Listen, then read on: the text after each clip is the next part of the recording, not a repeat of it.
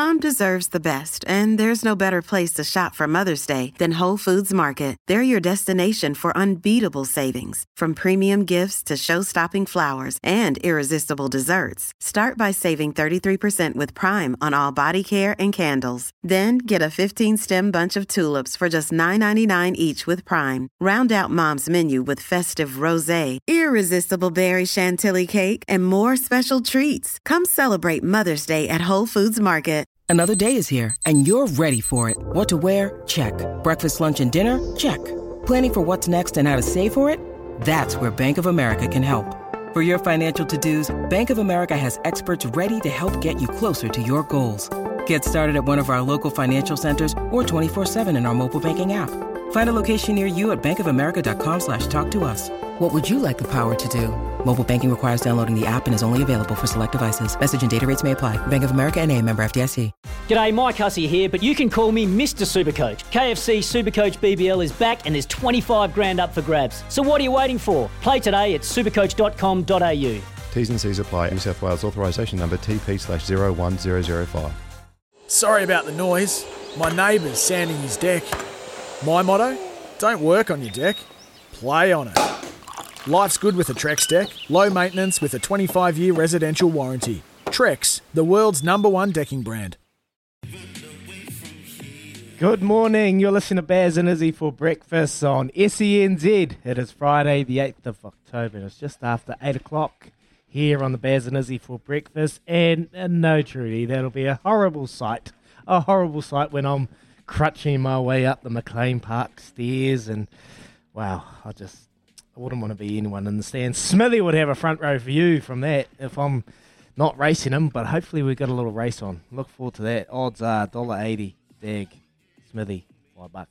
No, we're not going to poke the bear. We're not going to poke the bear. We love Smithy down there in, in the mighty Hawke's Bay. But anyway, we've had a good show so far. We had Blair Baxter. He is the Canterbury Women's Farah Palmer Cup side coach as Canterbury Farah FPC side chase a fifth consecutive title. He is also the Super Rugby Aupiki, O Picky uh, coach, Blair Baxter, and he came on and gave us a great little insights. Uh, Kendra, Kendra, why she's such a pest actually. Keeps pesting the side with text messages saying she's still the goal kicker. She'll be back very, very soon. No, you won't, Kendra. You're at the Black Ferns and you're not allowed to play. So that was great chat from Blair Baxter. And then also had Mark Chittick on.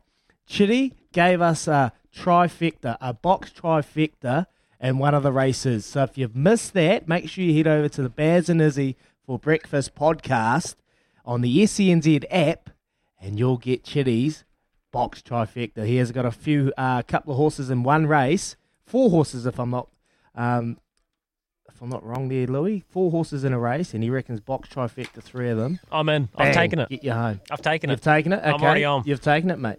You're on it. He's on it. So Louis on it. So get on it. Head over to the um, Baz and Izzy podcast, and you'll get that little tip from Chitty there. Well, coming up, Ranfurly Shield Fever is only one sleep away. But before we get to um, to Joe Wheeler, I forgot his name for a bit there. Before we get to Joe Wheeler, we got Kenny on the line from Canterbury, and he's going to talk Silver Lakes deal. Good morning, Kenny. G'day, Izzy. How are you? I'm good, mate. I'm good. How are you doing, bud? Yeah, pretty good. Pretty good. Lovely morning down here. Yeah, there's a beautiful morning. 23 de- degrees down in the beautiful Christchurch. Hey, what do you got, mate? Silver Lakes deal, what do you think? You think it's a good thing? Pass on that idea. I, I, I think it's a good thing, and uh, I really actually kind of think New Zealand rugby's missed a bit of a trick because going back, we've seen population, well, not population, the crowd numbers really decline over the last, I'd say, five to ten years in New Zealand rugby. Major part of that's obviously been All Blacks not being available for NPC or, or whatever the competition locally may have been called in the past, but the Silver Lakes deal is they've kind of been backed into a corner with it because they've got no option now because they've done nothing for the last 10 years to attract crowds. yeah. And, uh, Did you? I mean, I've always thought that since the game of sevens has really risen and, and people have got into it and you get this really festival kind of atmosphere at the at the sevens tournaments, that they should be playing something like a sevens game of the two teams playing in an NPC at the curtain raiser. Mm. Yep. Yeah, I love that idea, mate. And, and do, do you feel like with the Silver Lakes ex, uh, influence. You look at American sport. American sport, they put on an absolute show, an absolute clinic. Do you think they have a lot to offer to New Zealand sport with that opportunity of bringing? Not, we don't want to bring the Americanized kind of uh, feel to, to New Zealand rugby, but the, there's a there's a lot more positives to it than, than probably people think. Yeah. Yeah, I agree. Like, I mean, you only got to look at the NBA. You've got the highest paid sportsmen in the world playing the NBA. Then their mm. baseball, mm. their ice hockey. Every sport over there has done really, really well. And albeit it's not to the liking of some Kiwis, and it's not really the Kiwi style to be all flashy like that. But you know, when it's a professional game and you're needing to make money out of it, which they obviously are, otherwise they wouldn't even be looking at this deal. Then, um, yeah, I just think it's a no-brainer.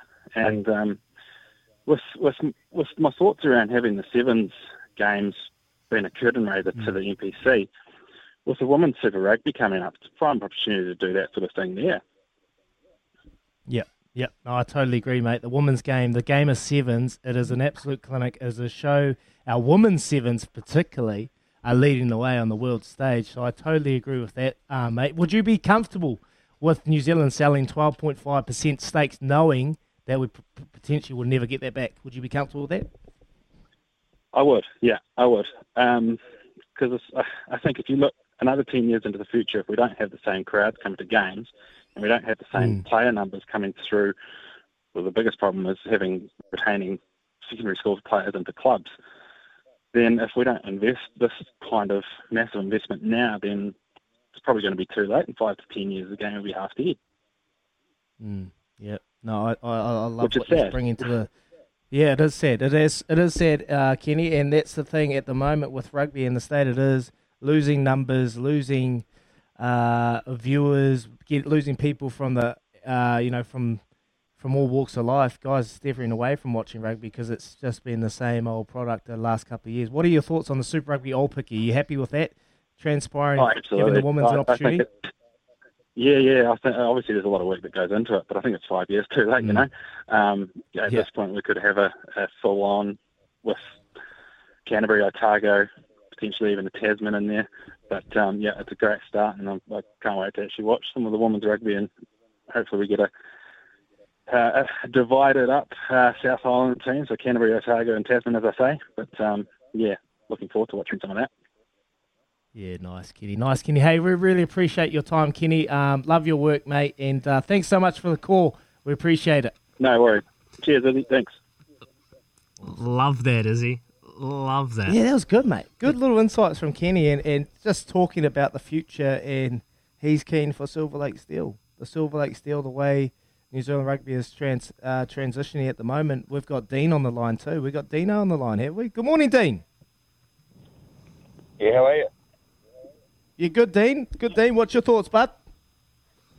Well, I don't know. Like, I'm bugger if I know. I don't know whether I'm being arrogant, ignorant, or just completely wrapped that we've got something in New Zealand that's a wee gem that we can be really proud of. If you've got nothing else in your life, rugby's something to put a smile on your face. But yep. I don't know why we've got to play Super Rugby and trans this and trans that. Like when I was a kid, the old man mm. used to take me down to Tweed Street in Invercargill, and I'd watch Pirates battle it out with Marist, and I'd see two old buggers on the sideline from each club with their Rolio and cigarettes hanging out of their mouths, giving it to one another.